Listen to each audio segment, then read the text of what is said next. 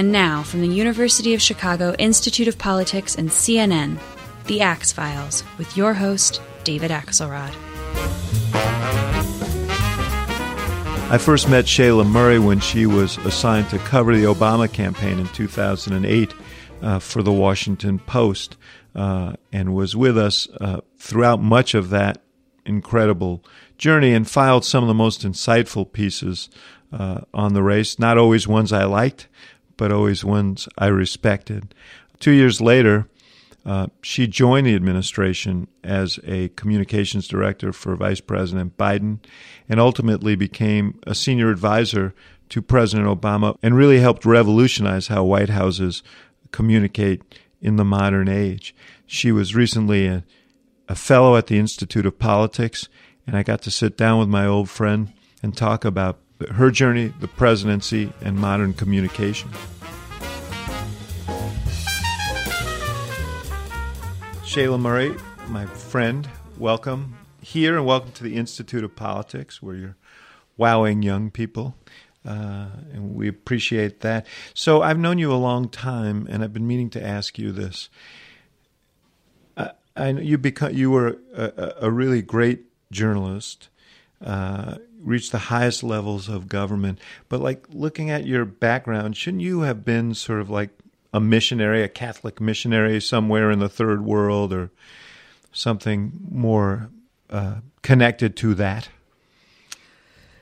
Well, Yes. Um, Tell me about your folks. In, in many respects, um, that was the prescribed path, and um, well, my parents are are kind of the um, kind of archetypes of the progressive '60s Catholics who um, came from Republican families and uh, were sort of seized by the the transformation in the church in the '60s, which coincided with you know the Pope John the Twenty Third. Exactly, and the and and the transformation in the country, and so those all those streams ran together. And they, my father was a um, was in the Franciscan seminary for four years, and met my mom on a blind date, day or two after he left. Hence, no priesthood, huh? No, I think he was having some uh, daydreaming about the cleaning lady, and the Monsignor said, "You know, son, I think it's a sign."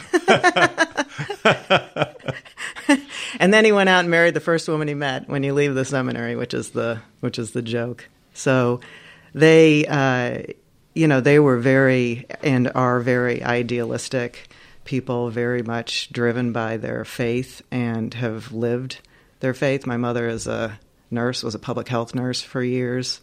Um, would put us in the back of the car and drive us all over the Appalachian um, mountains, visiting people who had never seen healthcare workers before in Virginia, and and my dad worked for the church most of his life. So and doing what? He worked um, uh, initially in education and parish work. He started off in parish work and uh, um, kind of running a parish in Charlottesville, Virginia, and that had been recently integrated in the late '60s and under a very progressive uh, bishop in Richmond, and we uh, that was a really powerful experience, sort of living through that era firsthand, and you know, in your own community.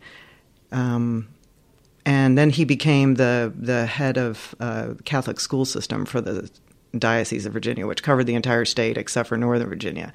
So he was um, working on this the, integration. The entire rest process. of the state doesn't actually think of Northern Virginia as, as, part of the state anyway. So yes, exactly. We used to say a prayer for the people who lived in Northern Virginia because it was so sad. Um, but they, uh, uh, so they were very much on the front lines of of the civil rights movement through the Catholic Church, um, and and over the years, uh, my dad worked in different capacities in the church and um, with uh, eventually worked with a, a, particular order that had a lot of assets and that he helped them manage. Um, and it was just a, I, I got a very uh, idealized and and um, sort of high end version of of a Catholic childhood.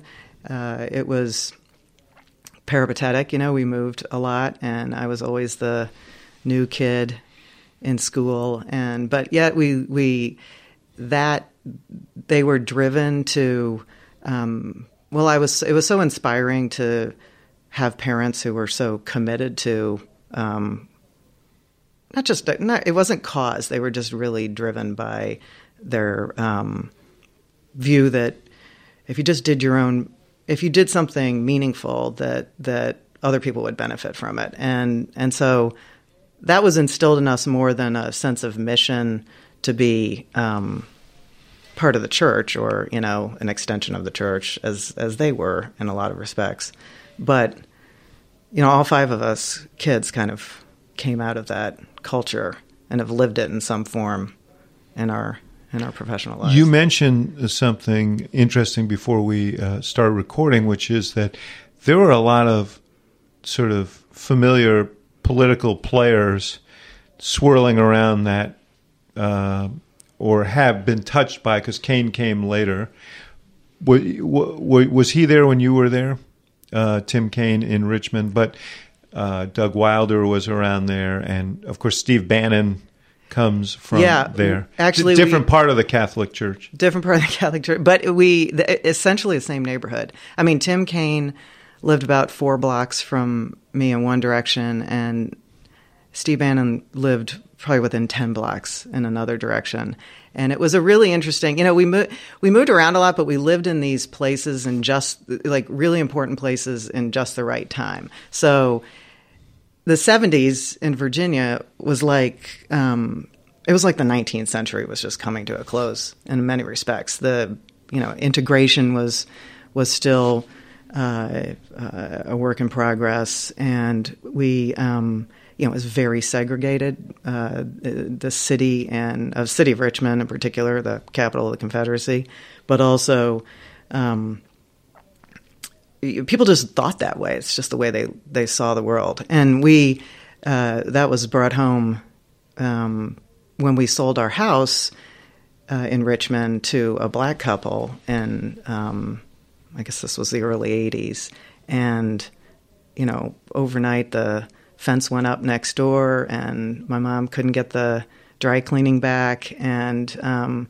we just kind of hightailed it out of town. And it was it was amazing to me. In 2008, I went back to that neighborhood um, right before the election, and the you know the Obama signs were everywhere, and that was just the kind of community that had um, had transformed just in you know a fairly short amount of time. Now Bannon like comes out of, uh, but Exact uh, same uh, scene. Yeah, but led him to different places, obviously. Right, and I'm not a, you know, I was not a Virginian by birth. Uh, uh, I was born in upstate New York, another um, pivotal place at a pivotal time, um, height of the industrial age, the Rust Belt. Um, but um, so the, you know, we I guess I have more of a voyeuristic appreciation of the South than a native identity. Um, but you can see how, um, well, it's an interesting, that neighborhood is really interesting because it's not, it's, I've, I've seen it described as, in, as working class in, in stories about him, but it's not really. It's a kind of an urban suburb um, in many respects, an older, like late 19th century um, many big, beautiful houses, boulevards with um, with big medians and leafy trees and parks and whatnot. So it has a it's it, it's you know kind of old school middle class community that, but that had saw so much of that uh, those growing pains from the seventies and eighties in particular. You know, those were the pivotal twenty years for communities like that. Yeah, but he came out of it with a very uh, different outlook than you did. Right, right. He did. Um, although, uh, but both informed in some ways by faith, I guess. By faith, and it's interesting because in in uh, when you live in a place like that and you're a Catholic, there's a you automatically have a kind of an outsider's perspective. Actually, I went to the same church as Tim Kaine did, which was an integrated Catholic church in the city um, I actually attended the school there when it was still open, And um, so I saw like the post change rich Mm-hmm. side of Richmond entirely. I mean, we lived in that. It was very important. My parents, we, you know, we had, there was a Jewish community that we uh, uh, had friends um, with, and, and uh, that's when we started having Seder's at home. I mean, my parents were very committed to uh, multiculturalism before it even had any um, name attached to it. So, so I, I, all that's to say that there, you could, you can easily see your neighbor, and my neighbor, my next door neighbor,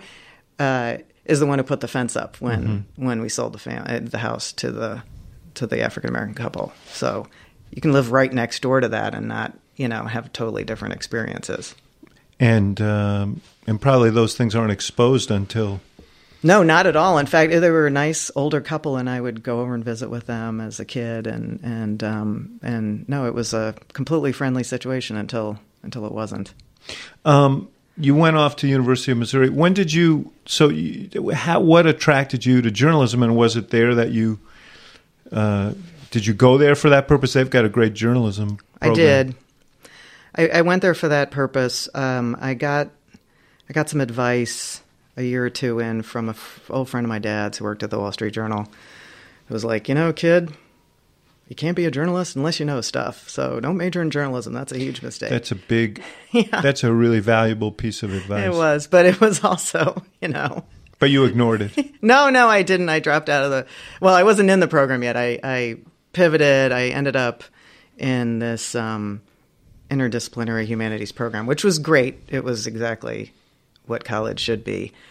But I, you know, uh, parallel lives with Tim Kaine, same school, both graduated in three years. So I was very young coming out of college and um, kind of directionless. Were you doing writing there? Were you doing? No. I was working in a nightclub and at a record store and just Something to be being said for those things. Yeah. Something to be said for those things. Uh, you know, I just want to pause on that point though, because I really fundamentally believe this, mainly because I went to a university, this University of Chicago, that didn't have a journalism program. But I think the great journalists are people who are generalists, who have broad intellectual curiosity, who know stuff about a lot of different things, and who are curious. Yeah. Um, and it seems to me like reporting. Now, you went on to graduate school is something that you learn by doing. Uh, and it's very hard to learn in a classroom. But I never was the beneficiary of journalism school. So, you know, I mean, I learned mine from crusty old uh, reporters, uh, you know, here in Chicago. Right. That was my that was my preferred choice. Um, but I ended up going to uh, I expedited it by going to Northwestern uh, graduate school, which in a year gives you a lot of practical experience and it helps you sort of get that really good first job. Um, And what was that skip a really good first or job? skip the un, unpaid internship proce- uh, phase. Uh, I, I um, at Tampa Tribune covering cops and courts and you know outrage the people you- at, yeah. at town hall meetings. You know, Yeah, the grounding- grounding all familiar terror. Yeah. yeah. the best. You know, the best years of our lives are always those first few years in journalism where you're doing everything for the first time. And, Yeah. and um, but it was, but you know, as you're, I think it's just uh, you know it when you see it. Career choice, where it, you know it does attract generalists. For me, it, it it did appeal to this kind of voyeuristic streak that I had developed over the years of being like transplanted into, you know, totally foreign cultures like, you know, the old South or or we lived for a while in uh, in a small town in northern Indiana. Similar deal, you know, went from a small Catholic school to a big public school, and and uh, so you learn these. You you you're either good at that kind. You're either really adaptable Is or it you're like not. is it a um, is it a survival thing or I mean I'm I think you just realize at a certain point that you learn a lot from that perspective, and that being like the objective outsider or the outsider with no skin in the game, or the is actually an asset if you deploy it effectively. And to me, journalism was a way of being the new kid in the room, not really having to interact, but being able to absorb a lot um, and experience. That's like- why to me it Wh- seems I totally get that. Seems like a survival technique as well. Maybe it Yeah. is. You know, um, I'm Irish, so I don't really have an inner life. But I suppose if I, maybe it is, and but it seems so Well, I'm, completely I'm natural. Jewish, so let me assign one to you. exactly right. So um, you you you met at Northwestern. Your husband Neil King, Yep. very very fine journalist, who uh, recently uh, retired from the Wall Street Journal, um, and you guys took off for Europe. yep. What what was what was the thinking there? I, you, neither of you had jobs over there, correct? Right. We the uh, so we we had um, uh, met at Northwestern, had gotten jobs together in Tampa, had had the you know time of our lives covering you know serial killers and like crime sprees and nudist colonies, you know all the great Florida I, stories. I, I completely, I completely hear you. There may be people out there who don't necessarily get the exhilaration of Yeah. covering these kinds of things, but it is knocking on the doors in the trailer park. Right? Yeah, Have you seen yeah. this guy? Um, we uh, so we were, you know, had nothing to lose, and and um, and well, we felt like we had nothing to lose, and we quit those jobs and just moved to Prague, and it was right in the early days of the post-communist Eastern Europe craze. Uh, there were a lot of us doing exactly the same thing, as it turned out. But Uh-huh. what, it what was, caused you to go go there? Was it so a friend of a friend of ours had been over there on assignment, and I think it even called us while he was there. Works he uh, works for National Geographic, and um, was just full of you know, oh my gosh, you wouldn't believe this place. It's so amazing. There's It is a people- It's a spectacular spectacular city, place. It it had exactly the right combination of kind of romantic, uh, uh, exotic, foreign destination appeal, and also a lot of uh, work. You know, a lot of work to be had for for aspiring journalists slash freelancers who would do anything. And um, and we did, and then we, you know, and then and was Havel the in in, in The president. the president at the time? Uh, yeah, and I think Václav Klaus was the prime minister. Well, no, this is we got there before the country split, oh, so we were there, and that was the that was the classic like American perspective. Why would a medium-sized country in Europe choose to become two small countries in Europe? Uh, and that's um, so it was you know, huge learning curve where you're in the minute, you know, in the moment of this just huge historical event. And it was really exciting. And we caught a huge lucky break by hooking up with the Wall Street Journal pretty soon after a few months after we after we moved there. And um, we're hired Well, by there was so much going on. Did they were they just yeah, they were thirsty for- expanding, needed needed bodies, and um, we had had you know because we'd had a few years of real journalism experience. We had that advantage of like knew how to file a story, knew yeah because a lot of people there were trying to launch their careers, and we just had a, we were a little further down the road, so that helped a lot. And, And what kind um, of stories were you writing about the transition from uh, about you know the a lot Soviet of it was the um like I, I remember doing one i did a couple of stories uh that one about the czechs had the highest um per capita rate of atheism in um in the world i think. And i went around with a couple of mormon missionaries uh, who had recently been dispatched and um, as they tried to uh, cross the threshold with these hardcore atheist old ladies um, all over uh, Prague, and so you would find you would try to find little ways to tell big stories. So uh, uh, I did another. I remember doing another story about the rampant cheating that went on in universities. Everyone just cheated their way through school because you know so cynical. Everyone was so cynical about authority that um, there was no there was no um, moral downside to something like that. So the university is trying to change that culture and and um, uh, you know talking to teachers who knew everybody in the class was cheating and was actually trying to teach students how to learn the right way. Things like that were, uh, you know, they were just moments that uh, huge growth moments what about for the me what too. about the having um, lived under the boot of uh, yeah this you know oppression essentially what what was the how exhilarating was it to be there when people were experiencing these newfound freedoms Well, it was really exhilarating, and you you know there were there were camps. Obviously, there were certain people who had been like listening to John Coltrane their whole lives, locked up in their little apartments. They knew everything about um, uh, American culture. You know, they were obsessed with certain writers. They were obsessed with music. They were um, and um, and they were the ones who felt truly free, and uh, because they were because it was their passions that had been unleashed.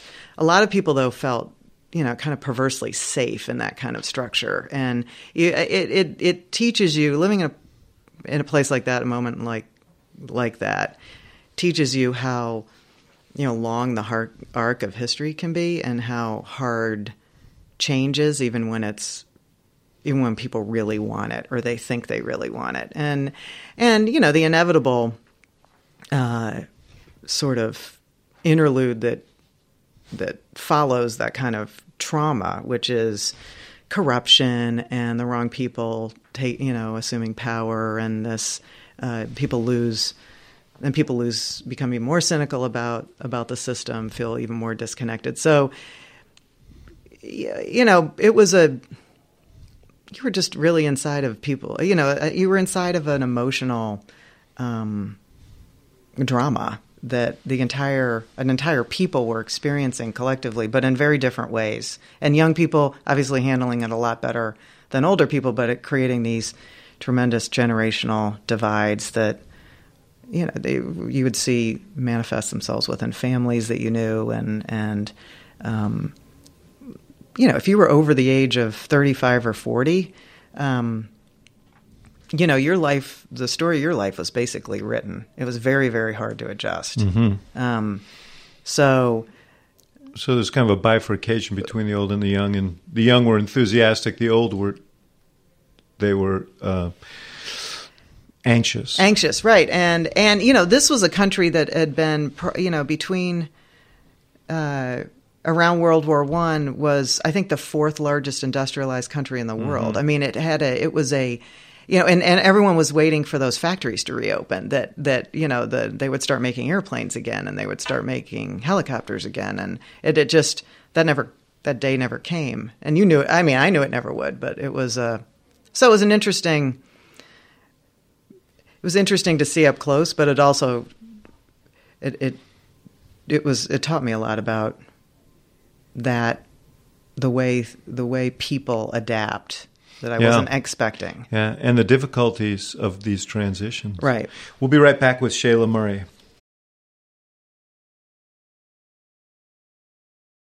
So I know you uh, spent some time in Brussels as well, um, and so you must have some uh, familiarity with what happened at NATO. And uh, the, the reason I ask this question is we're in this weird time now where the president sort of cast some doubt on that alliance, on the European Union, uh, and uh, and uh, you have Putin who's trying to reassert himself on the world stage, who uh, remembers that era when you were in Europe as the darkest period in Russia's history. That uh, mm-hmm. because of all the indignities that were heaped on them, including including in this Euro- larger European community, nations that were once in the Soviet uh, sphere. What what was that like? That whole environment back then.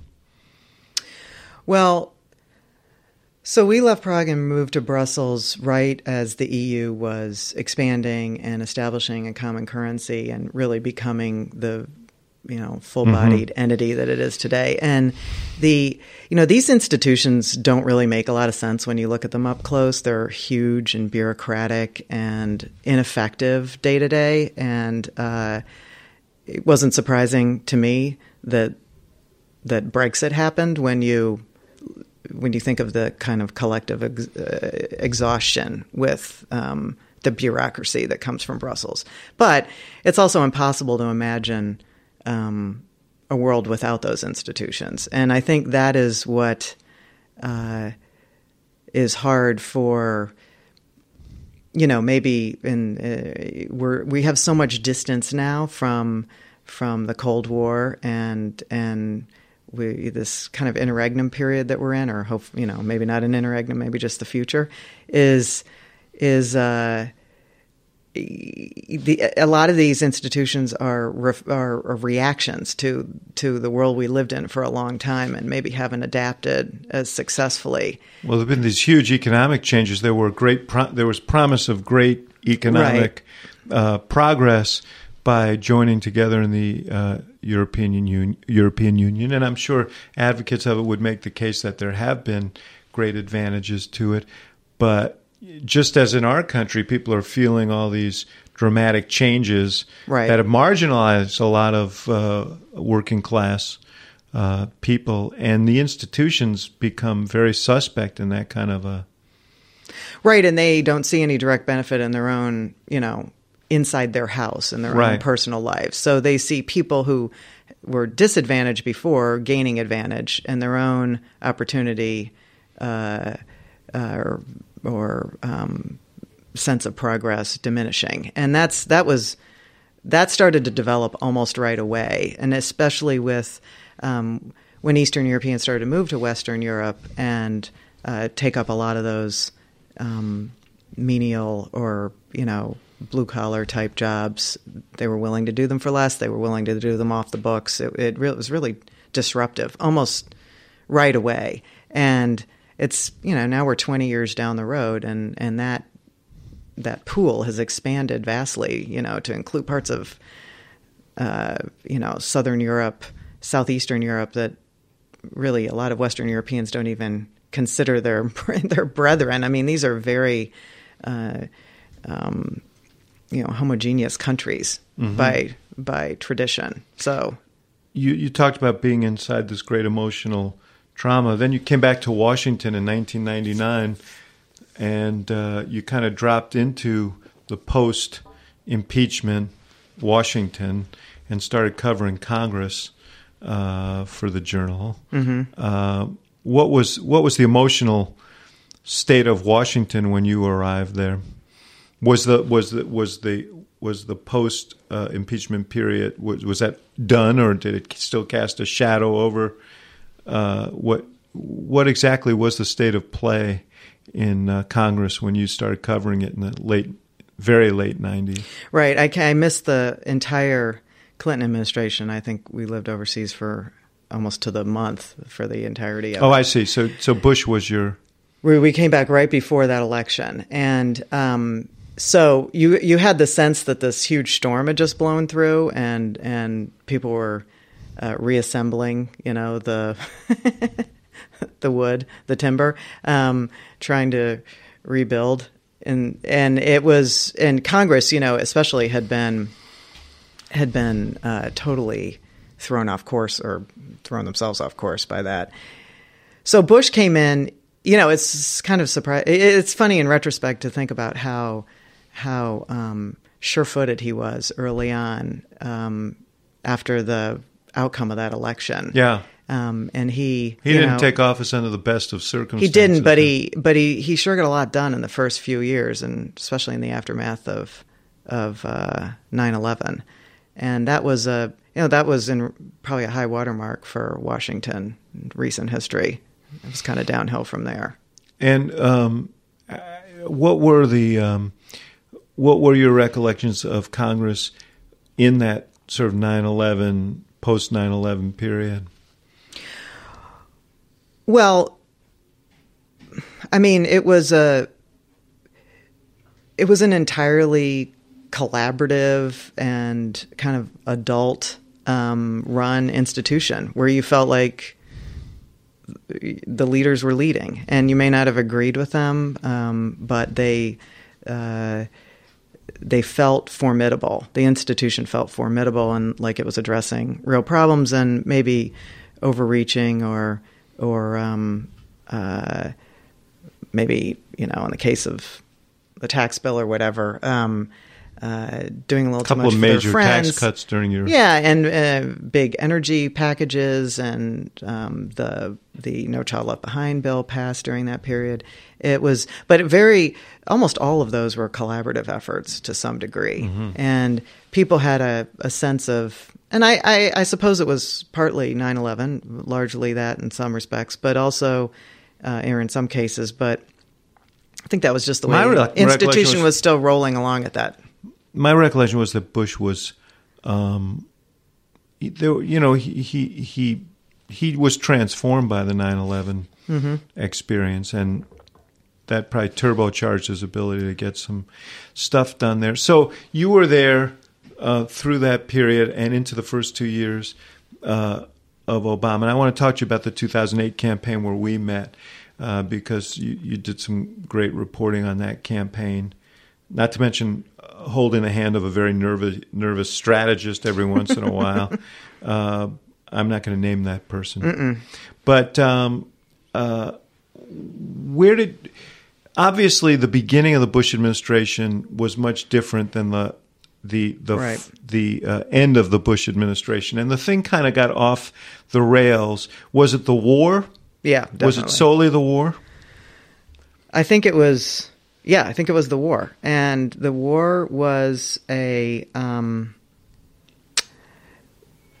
I, I mean, that was really the beginning of this sort of phase that we're in, where people uh, uh, lost faith in these institutions in a way that um, has basically affected their ability to function, and and the I think the uh, I mean I know as a reporter covering the war debate and seeing the um, being just disappointed in the way that people dealt with that with dealt with those votes and and try to rationalize what they were doing uh, the uh, the political expediency and so much of it that that came to obscure the actual merits of the of the debate itself. So you had you know the left got really wound up um, about the the surge and you know that once the war was being prosecuted it became uh, it was surprising to see how partisan it remained even on a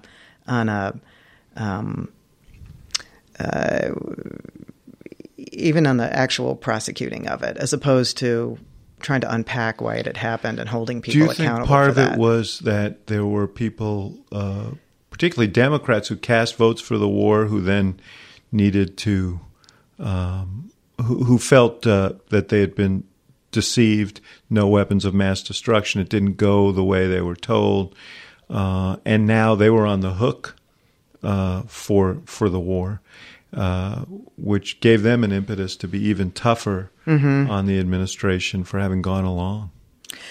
Well, I think that it be, I, you know, I think there were a couple things. There was the post 9/11 fog that the country was still in, and that you know, just as the country was in it, so were our leaders, and perhaps people were not thinking clearly or or trusting their instincts or listening to their, um, uh, you know, not making calculations in a normal context and and I think that just spiraled and people began to see political opportunity and taking certain positions. And then it became um, you know it became even from a reporter's perspective you couldn't it was hard to even cover it objectively. I remember you know you'd write stories and the lead quote would be a Republican and then you'd get some you know amazing volume of that's when I first started seeing like really partisan hate mail coming in.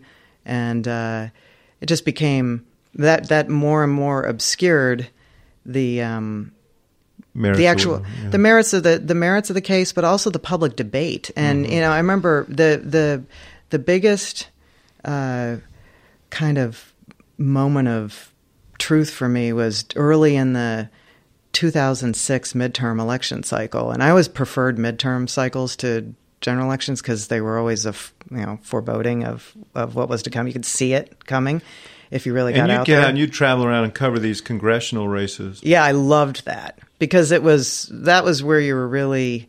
Um, I mean, you were the only tractor in the field, right? So it was, and I would go to these small towns and and these you know military parades, um, and you, You talk go to these people. small towns where saying stuff like "you're the only tractor in the field" has real meaning to people. Yeah, exactly.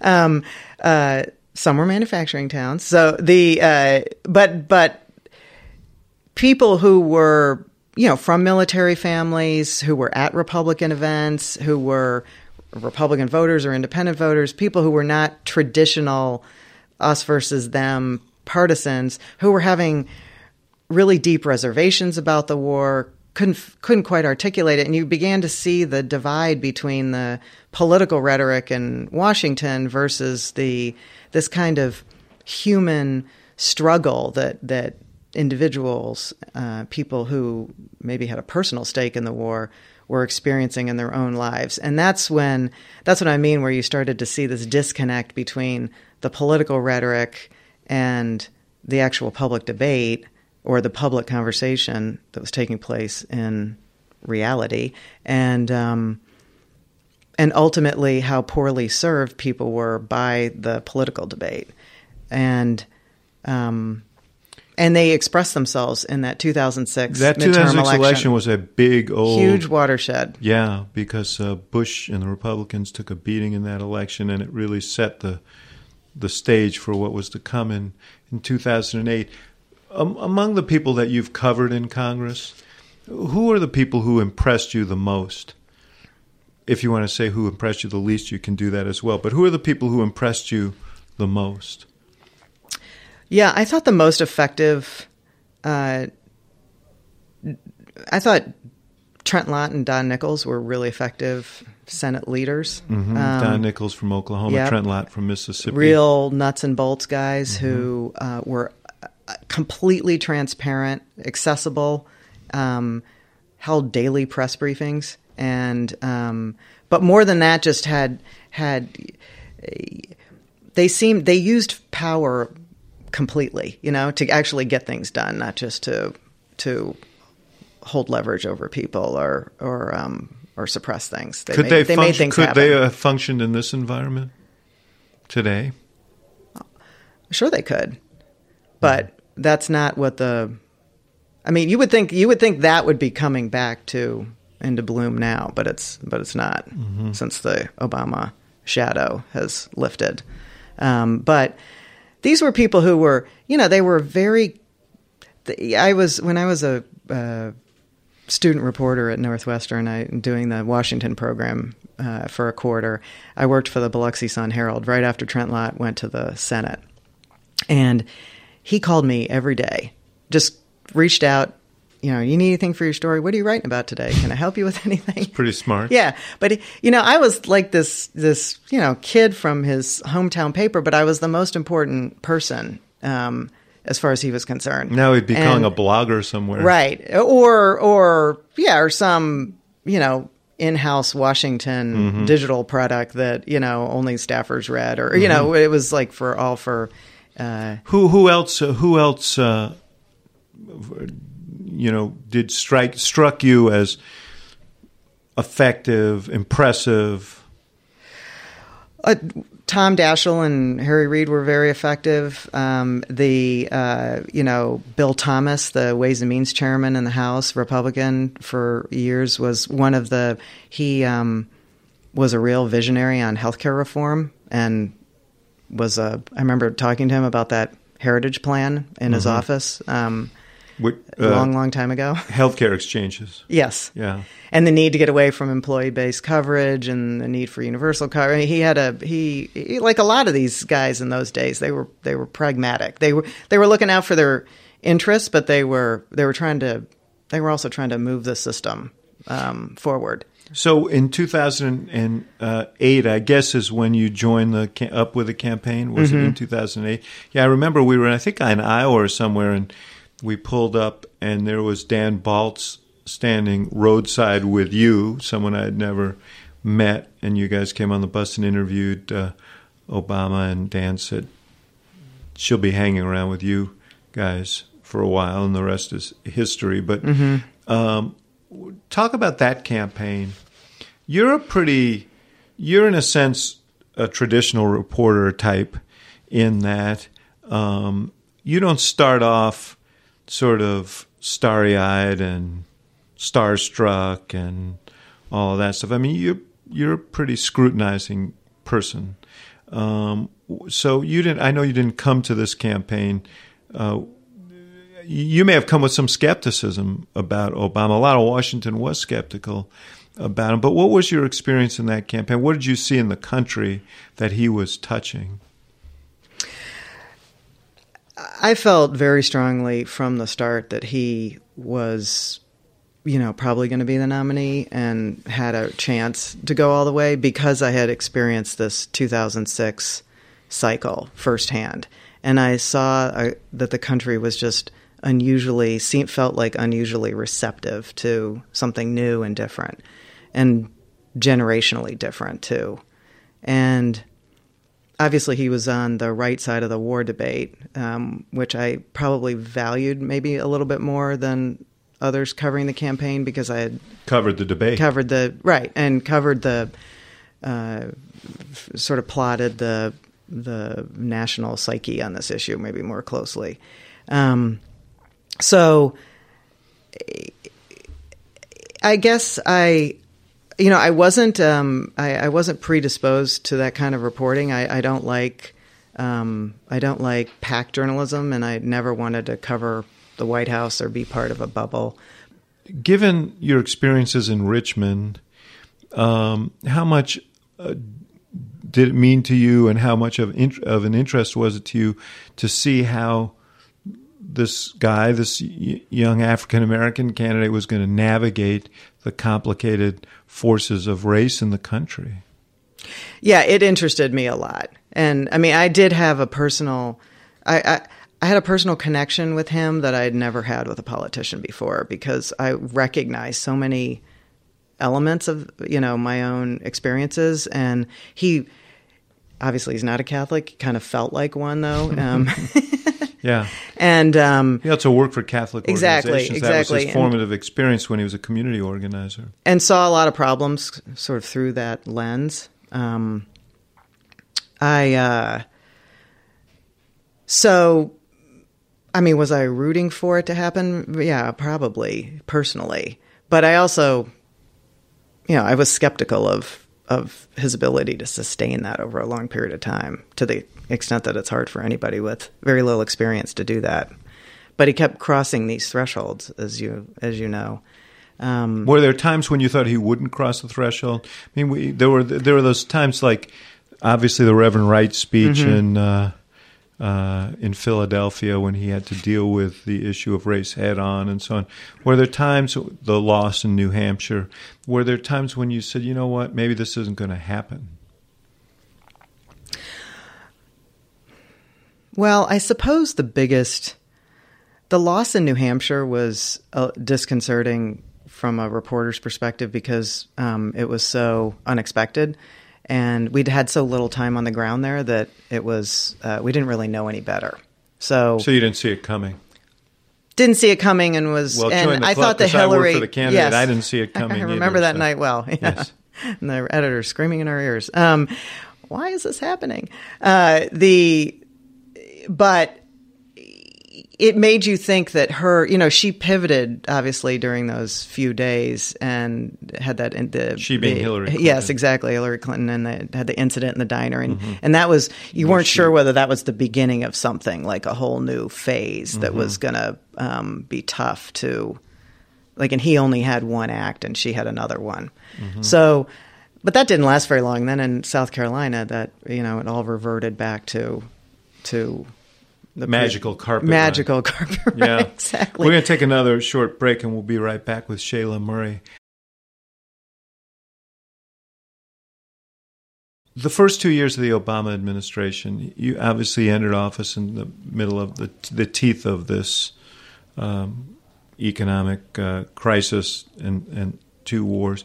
But he also had a very productive couple mm-hmm. of uh, years. Um, uh, but the Republican strategy was pretty well pronounced. I want to ask you about Mitch McConnell um, and the role that he played in terms of creating the environment that ultimately may have allowed Donald Trump uh, to win as as sort of the the point of the of the Republican resistance to Obama, even when he was enormously popular. Um, t- talk about McConnell as a political character. He he's obviously recognized as this um, formidable tactician, and but I also think he he saw he's from the South. You know, he he has seen a lot of this firsthand. Uh, uh, as a canny politician himself, that the country, you know, it wasn't just that the country elected uh, the first black president, it pivoted during that election. And if you were a a Republican looking at your survival chances, uh, that is a gigantic threat. And the country is headed like has turned basically not on a dime, but feels like on a dime in a completely different direction. And how do you arrest that that um, progress mm-hmm. or change? Uh, and he, I think. Uh, did what he had felt like he had to do to uh, arrest that change in the. Uh, He's pretty blunt about and it. And was pretty blunt about it. Yeah. Um, it was. I. It was such a. Um, it was so brazen that you had to admire it, but it was so damaging that you ultimately had to condemn it because, um, I mean, we it, it unfolded to the point where we got to last year with the Merrick Garland nomination, which I thought was probably the most insidious thing I've ever seen in politics, and um, you know the ultimate act of nihilism in a you know a world that doesn't need any more of it right now. So, is he? Uh, See, I think on your point, I think the um, the you know you you have to give him credit for and and responsibility for the insight that Obama won with this promise of getting the country past this withering partisanship right. and getting people to work together. And by refusing to work with him, by holding back Republican votes, he denied Obama the Mantle, victory right. of having brought the country together. He also forced him to work almost entirely on a partisan basis, which deflated this notion of Obama as a sort of what you know what was as a post partisan politician or whatever people wanted to say about him. It was uh, it but, was uh, you know shrewd. Yeah, it's shrewd, shrewd, but ultimately, but, but, ultimately self-immolating, right? Because uh, in the course of throwing the president off course and denying him the, you know, great uniter mantle of Reagan, which um, is what they were all ultimately worried about that he would become this, you know, pivotal political figure like Reagan was. Um, it was the uh, they completely uh, failed to address any any of the problems that their own voters were concerned about. They lost. They totally lost the bead on on the country and and collectively let people down to a point where they have turned to a you know utter stranger who is Republican by nothing other than. On the other hand, by the by the parochial measures of the Congress, mm-hmm. McConnell's the majority leader now. He was uh, looking at a right. extraordinary Democratic majority. Then he, you know, the House is in Republican hands, uh, as are a thousand more legislative seats in the country and many more governorships. Right. And that's probably how he measures success, right? It's how he measures success. But the point I'm making is that it's not success. It's not, he's not actually doing anything with all that power. He's amassed all this power. He's mm-hmm. consolidated Republican support around an electoral strategy that is producing nothing of value for the country. And, and ultimately, um, the cost of that is this incredible, uh, you know, devolution of, of of faith and trust in and trust in institutions, which I think is a you know catastrophic turn of events for the country. A country that's built on institutions, whose institutions are supposed to be bigger and stronger than the people in them. You saw this happening. Is that what prompted you to leave journalism and join the administration? You went to work for Vice President Biden two years in. I did. I think it was it was a combination of my journalism experience sort of running its course. I didn't want to be the the Twitter journalist, the uh, you know, I just wasn't drawn to that kind of branding. Um, or Helen Thomas, the oldest, bless her, the oldest yeah. reporter around. Right. yeah.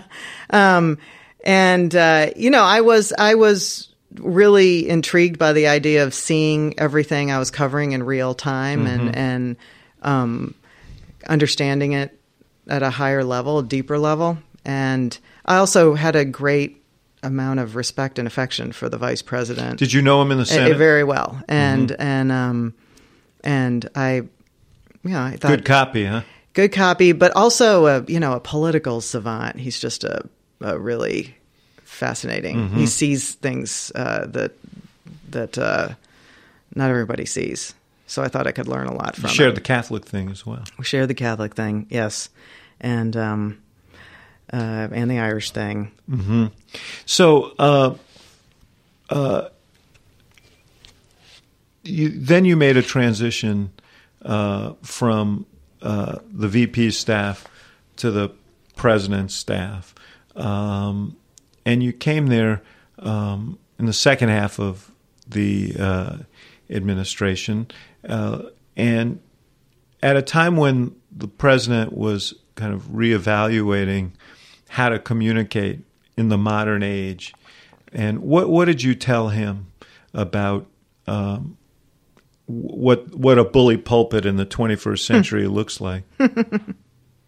it looks like HBO and BuzzFeed. Yeah, um, I thought it, that it isn't Teddy Roosevelt's bully pulpit, well, I mean, or John Kennedy's, or Ronald Reagan. Yeah, the toolkit looks totally different, should look totally different. And in fact, it's a great opportunity how much more uh, how how much more media there is and how you know you can you can certainly uh, use your time more effectively now than you could 10 years ago, although you're not reaching those same gigantic audiences. Uh, but the the I mean the most important thing he needed to do was just reconnect with people and and uh, so that they you say reconnect with them.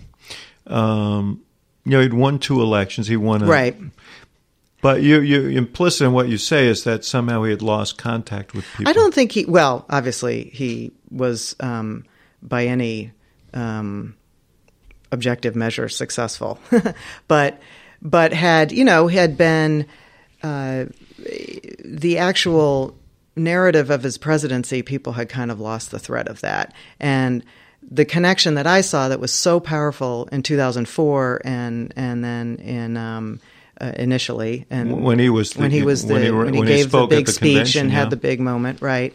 And people realized that wow someone like that actually exists in politics. And then uh, escalating very quickly to his successful 2008 campaign that was the person they had kind of lost the connection Mm-hmm. with and I thought I thought it was important to reestablish that connection so that he could um, bring people along through his presidency and ultimately turn over the work uh, to them to carry forward. And that because that's a you know an essential part of the close of a presidency is the is the um, uh, reestablishment of what it actually represented, and then empowering people to go out and defend it or continue the work. And what, what are the kind of tools of reconnection or tool, tools that you use to reconnect him with people?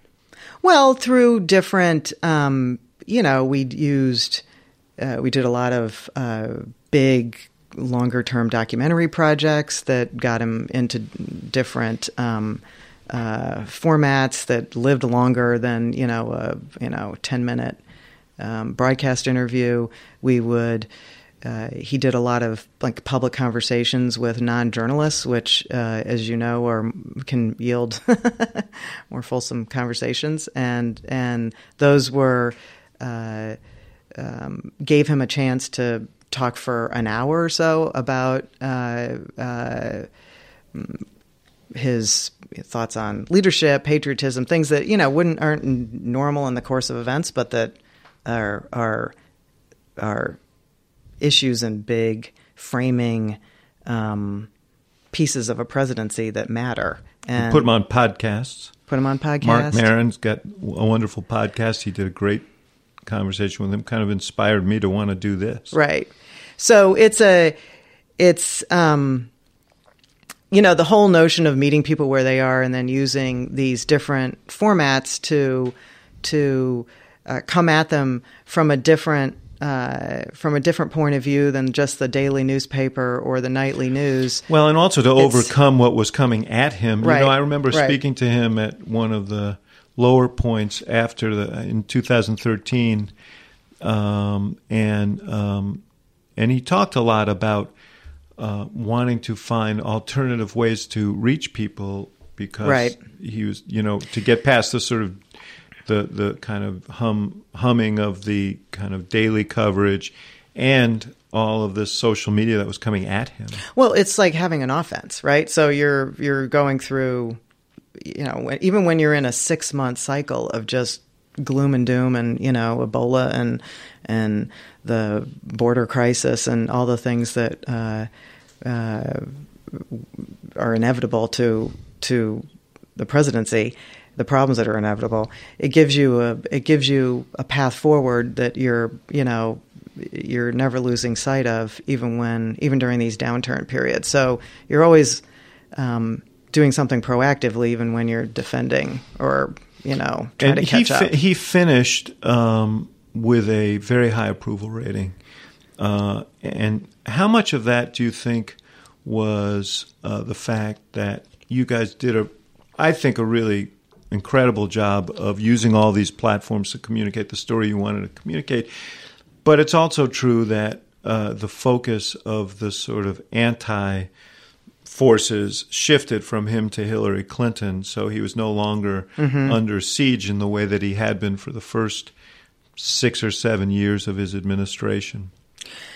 That's true, and the contrast is, um, you know, an advantage that, so to speak, that he didn't have. Um, although, I think that, know, I think it was really. I, I don't think you can separate the two things because I think you have to put yourself in a position to take advantage of of an opening of an opportunity like that, and I think by uh, expanding the reach, by doubling down on some of these um, more uh, kind of longer form reconnection, you know, this exercise that we ran was was actually put people in a frame of mind that they could see him differently. Yeah, clearly, Yeah. what was animating a lot of this had to do with him as a person, not just Right. a particular exactly policy, or an idea. but yeah, and Or a and myth, that and yeah. that uh, that that got communicated, and you saw research, focus groups, and other research that really spoke to him, him as a family man, him as uh, his personal values, and so on. Things that you can't communicate uh, without uh, some of these longer form. And we would get, I mean, he would get, you know, a lot of mail uh, after these. After these, You worked um, with uh, a, a writer on a piece about his his mail. He'd read ten letters a night, Right. from the moment he got to the White House every night. Uh, this was his sort of tether to the people who were out there and looking to him, and they were really meaningful. It wasn't just a kind of empty exercise. No, not at all. And they and you could tell when something was resonating. I mean, after the Marc Maron interview, he got a he got a whole pile of mail about that interview. Where have you been all this time? Why aren't you doing these more often? You know, that's like this is what America needs to hear from you. That sort of And not those letters weren't just from the staff, right? no. well, and maybe Marc Maron's staff, but the um, but it was it was uh, and every time we do something like that, we get a reaction like that. You would see it in the comments section. You know, it was just this out this this outpouring of of uh, of like I knew you were there. Um, keep talking to me. I want to hear more from you directly. Um, uh, tell me what you think about this. Uh, you went to a prison, and that told me, you know, uh, that made me pay attention to the. It, it was, it was. I mean, it was it didn't all show up in the letters, but I thought that was the most.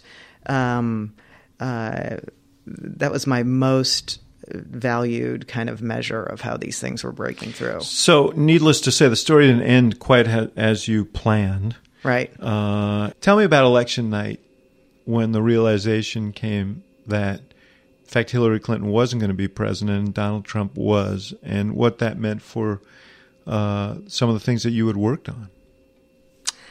So I was over at a friend's house who works for Nancy Pelosi, and when the Pinellas County, Florida returns came in, and I saw that she was going to lose Pinellas County, and knowing who lives in Pinellas County, which is a bunch of people who used to live in the in the Midwest, um, was was overcome with uh, alarm, and uh, so I excused myself, And not just went alarm, right?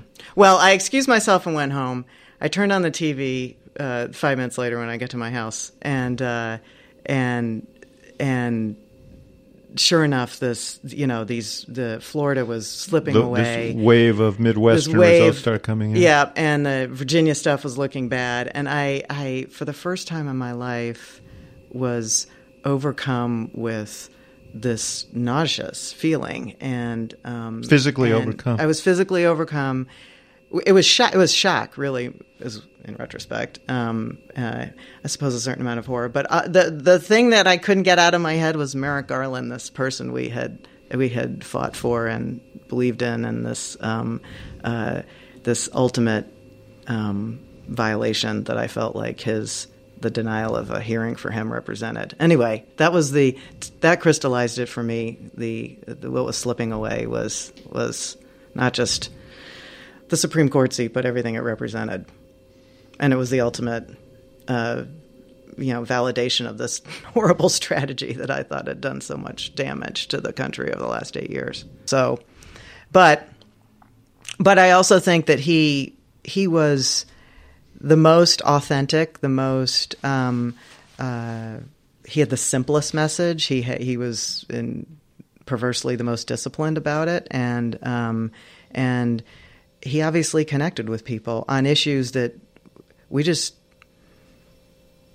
didn't, you know, connect as well on. And I and that is that causes if that doesn't things cause like the economy, for example. small things like the economy, huge sec, you know, huge segments of the population um, uh, that have been left behind, and all of this recovery that we love to talk about, and you know, the opioids crisis, which was obviously like the tail end of a thirty-year decline on behalf of these communities, and um, uh, it was just so if if you're not soul searching right now as a Democrat who had anything to do with this, you're you know you're not taking care of business because it's you you have to under you have to look deep within yourself. I think, or I feel like I do, to understand what I missed and make sure it doesn't happen again.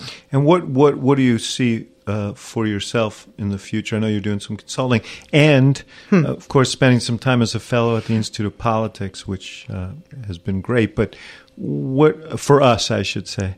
But what uh, where do you see you going? Where do you? I'm, I'm thinking back to you, the kid who was raised by the parents who Mm-hmm. urged you to do things larger than yourself.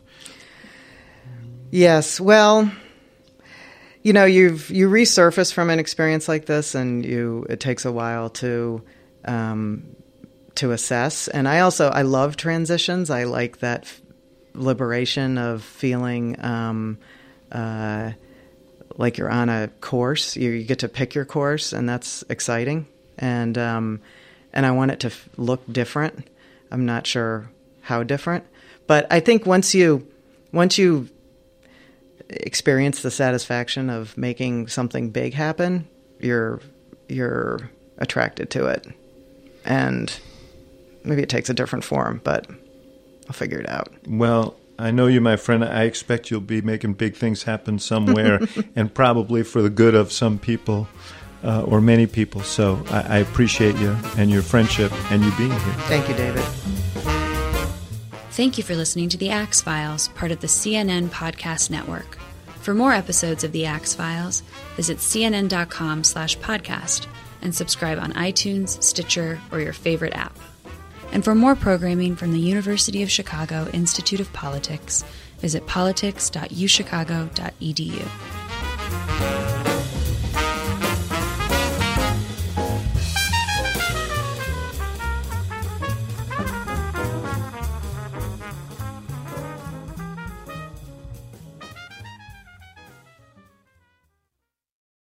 Quality sleep is essential, and that's why the Sleep Number Smart Bed is designed for your ever evolving sleep needs. So you can choose what's right for you whenever you like. Need a bed that's firmer or softer on either side? Helps you sleep at a comfortable temperature, quiets their snores. Sleep Number does that. Sleep better together. JD Power ranks Sleep Number number 1 in customer satisfaction with mattresses purchased in-store. And now, save 50% on Sleep Number limited edition smart beds for a limited time. For JD Power 2023 award information, visit jdpower.com/awards. Only at Sleep Number stores or sleepnumber.com.